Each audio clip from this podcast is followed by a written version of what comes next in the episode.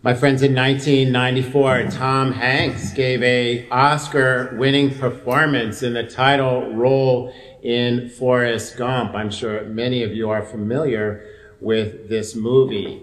At one point in the story, when Forrest is feeling rejected by the people he loves, he gets an urge to start running. So he walks out the door, jogs across the yard, and literally doesn't stop. In fact, when he gets to the ocean and runs out of road, he simply turns around and runs the other way. Throughout his run, he is videotaped on national news. When asked why he is running, perhaps world peace or women's rights, he answers, I'm just running. Unintentionally sparks a huge national following. The humorous and meaningful event that ends his journey takes place in the middle of a desert.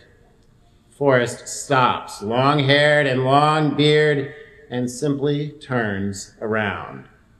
Well, the handful of sweaty joggers who had followed him shush each other quiet. He's going to say something. I'm kind of tired. I think I'll go home now.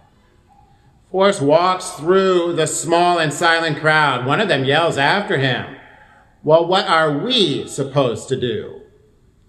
You know, my friends, it seems like that is the reaction the disciples in today's gospel could have had. They had followed the Lord. They had followed him. He was tortured and died. He rose from the dead. He walked with them after his resurrection, and now he leaves again. My friends, there seems to be a contradiction in today's gospel.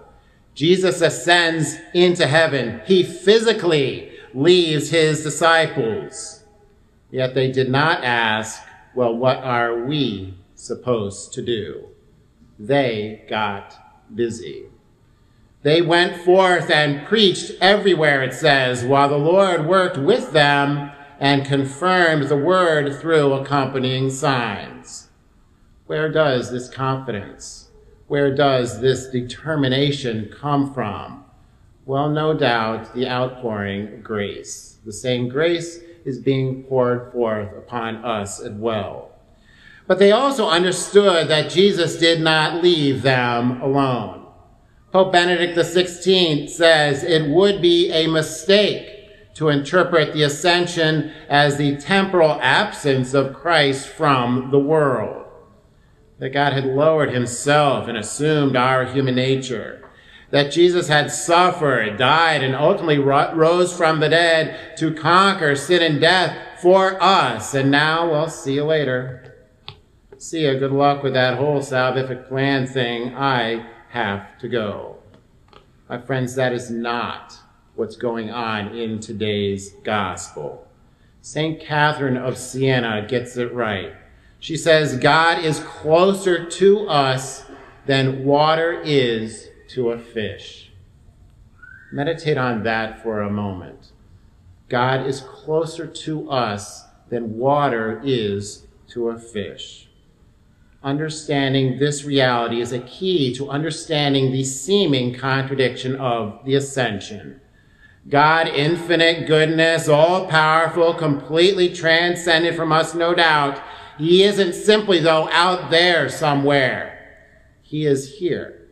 He's living in our hearts, our minds, our souls when we are in a state of grace. He's right here in the Word. He is in our beautiful community of faith. And In a few moments, my friends, he's going to be right there. God himself on this altar. He is here. St. Augustine also gets it right. He says he didn't, Jesus didn't leave heaven when he came down to us, nor did he withdraw from us when he went up again he leaves us. Jesus leaves us, and Jesus says, It is better, in fact, that I go, so that we, my friends, can receive an even greater grace, so that he and the Father could send their Spirit upon the church, the church to this day that continues to guide and lead us, so that he, as Pope St. Leo the Great so beautifully states, so that Jesus Christ could ascend into the sacraments, so that the Father and Son and Holy Spirit could have a great intimacy with us. In fact, Jesus ascended in the sacraments. He ascended into uh, uh, the sacraments because he desired greater intimacy than was possible when he walked this earth. The Father, Son, and Holy Spirit desires to dwell within us. Father, Son, and Holy Spirit first dwell within us in baptism. We had one literally right before this Holy Mass. God desires that kind of intimacy. He desires to encounter us in the sacrament of mercy when we sin after baptism, where he literally takes the sacred heart of Jesus and he plops it in the center of our misery as he pours forth his mercy. God desires to strengthen us in the gift of the Holy Spirit in our confirmation so that we will go out into the world, into the darkness as soldiers for Christ. He desires to feed and transform us with his body and blood, heavenly food, Jesus Christ in the Eucharist, infinite grace. Today we celebrate that Jesus Christ, fully God, fully man, mounts his throne to shouts of joy a blast of trumpets. His victory, my friends, is our reward. He raised our human nature. He glorified it to that above even the angels. He broke open heaven to us. Today, all of humanity is invited to share in the inner life of the Trinity in a new and more intimate way, a more perfect way through faith.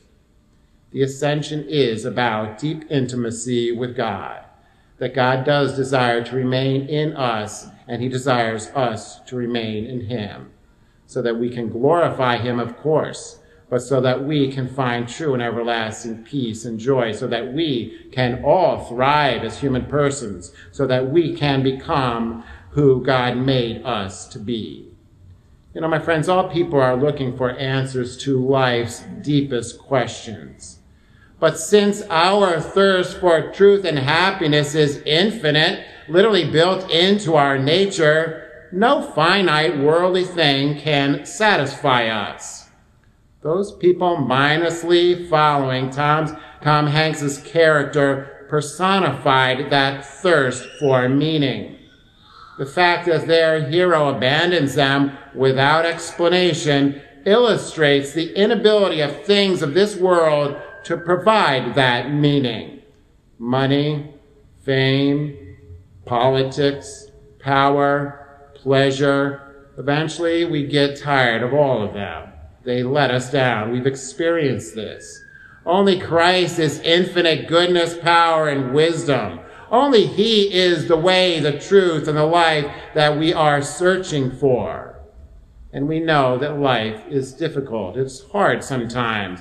We've experienced that greatly during this past year's pandemic. We struggle, continue to struggle with physical, mental, emotional, and spiritual pain.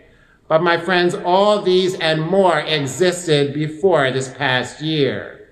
And maybe some are beginning to think their life isn't exactly turning out like they had planned. But God does have a plan. This plan is mysterious at times, of course, but it is a good plan. And so we ought to have humble confidence, and we ought to have hope. We ought to have peace. And it ought to be our life's mission to help others find the same hope, the same peace, and the same humble confidence. For Christ's ascension into heaven also marks a certain beginning to our role in God's salvific plan through faith. Jesus did ascend into heaven. He went to work from home. He went to work from heaven. He now asks for our help to bring about the kingdom, to bring his light into the darkness. And he gives us all the tools necessary to bring it about. He and the Father will send their Spirit upon the church at that first Pentecost, and that outpouring of the Holy Spirit continues to this day. Of course, as I said, ascended into the sacraments in abundance where he gives us his love and mercy.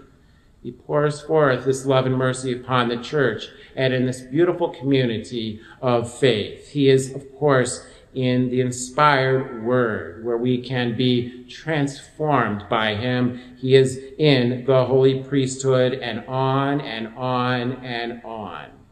My friends, I spent Friday nights sleeping on the roof of our school. They challenged, well, I challenged them. I said I'd sleep on the roof if you made a certain funding goal for our school. They blew the roof off the funding goal. And so Friday night, I was on the roof. You know, hundreds of parishioners, even non parishioners, gathered together. People are ready. People are ready to come together kids were beyond exciting, excited. It's like, is this like, is Neil Armstrong ascending to the and moon and walking upon the surface of the moon? I never seen such energy. It's time, my friends. It's time to rediscover our inner kid. It is time to channel the excitement of our inner child. These are difficult times. They continue to be difficult, but they are also incredibly exciting times we are on the front lines of change, change that is filled with beautiful promise and hope. You know, like Forrest, we've been in the desert. It is now time to stop running.